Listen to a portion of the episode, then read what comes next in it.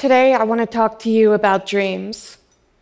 I have been a lucid dreamer my whole life, and it's cooler than in the movies. Beyond flying, breathing fire, and making hot men spontaneously appear, I can do things like read and write music.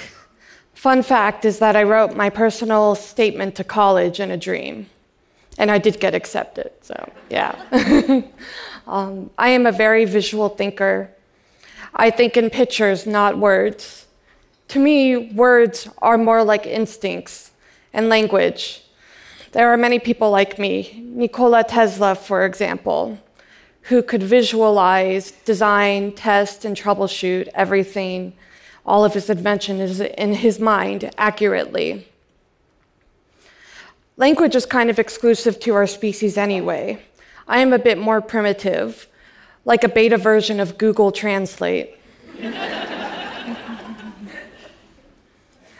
My brain has the ability to hyperfocus on things that interest me.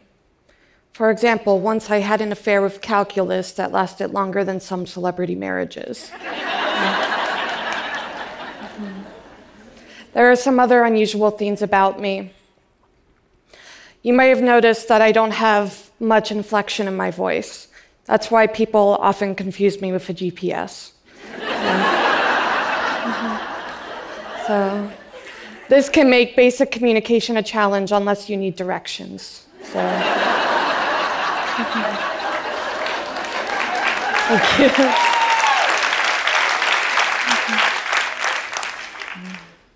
A few years ago, when I started doing presentations, I went to get headshots done for the first time. The photographer told me to look flirty. And I had no idea what she was talking about. She said, Do that thing, you know, with your eyes when you're flirting with guys. What thing? I asked. You know, squint. And so I tried, really. It looked something like this. I looked like I was searching for Waldo. so, there's a reason for this, as there is a reason that Waldo is hiding. So, okay.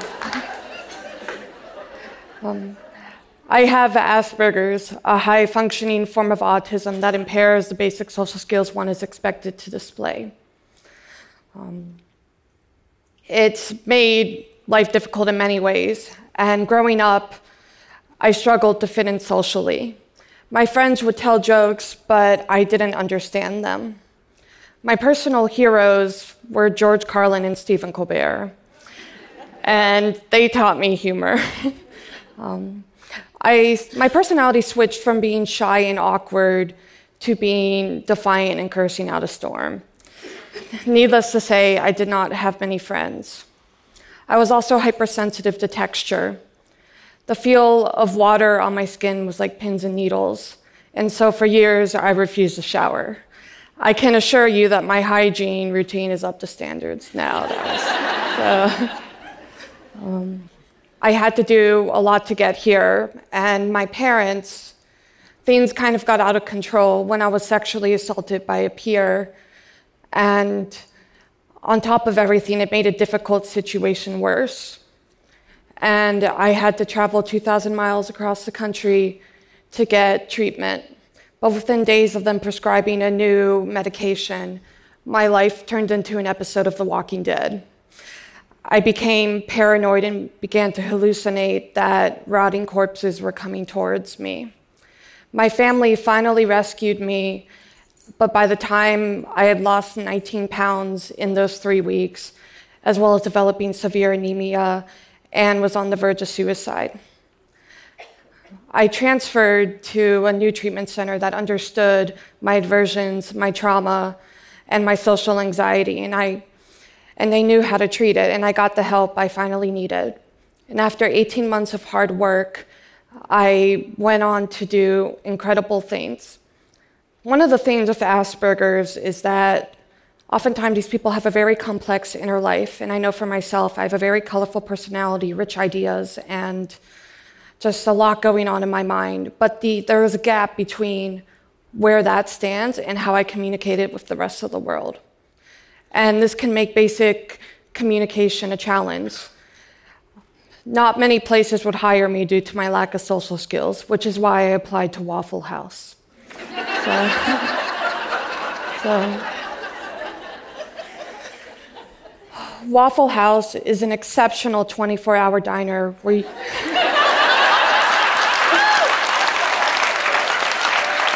Thank you.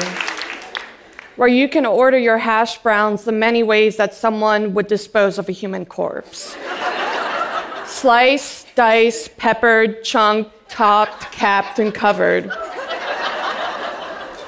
As social norms would have it, you should only go to Waffle House at an ungodly hour in the night. So one time at 2 a.m., I was chatting up with a waitress, and I asked her, What's the most ridiculous thing that's happened to you on the job? And she told me that one time a man walked in completely naked. So I said, Great, sign me up for the graveyard shift.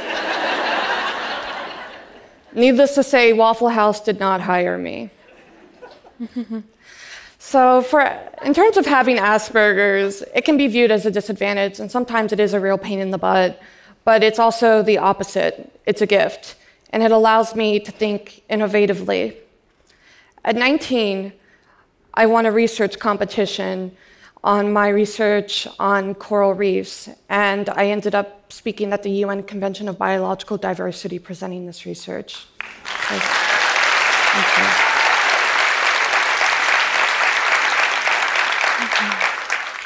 And at 22, I'm getting ready to graduate college and I am a co founder of a biotech company called Autism Sees. Yeah, for Thank you. But consider what I had to do to get here 25 therapists, 11 misdiagnoses, and years of pain and trauma.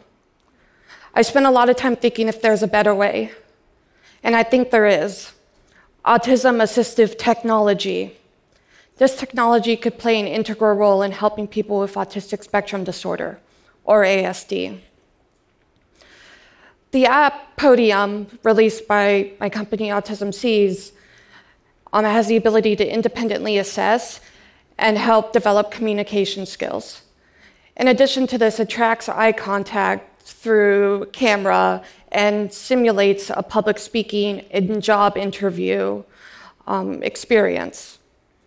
And so maybe one day Waffle House will hire me after practicing on it some more. But, and one of the great things is that I've used Podium to help prepare for me today. And it's been a great help, but it's more than that. There's more that can be done. There are, for people with ASD, it has been speculated that Many innovative scientists, researchers, artists, and engineers have it.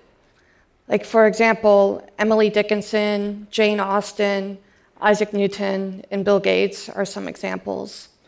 But the problem that's encountered is that these brilliant ideas often can't be shared if there's communication roadblocks. And so many people with autism are being overlooked every day and they're being taken advantage of.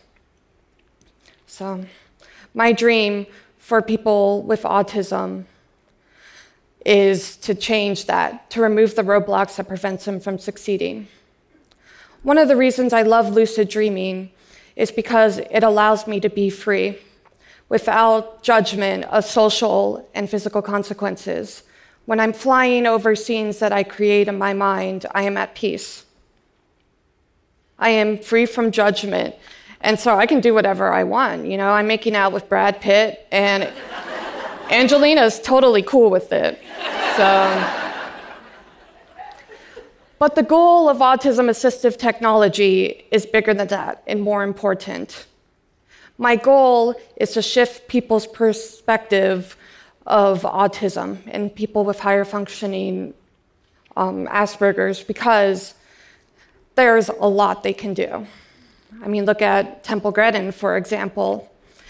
And by doing so, we allow people to share their talents with this world and move this world forward In addition, we give them the courage to pursue their dreams in the real world, in real time. Thank you.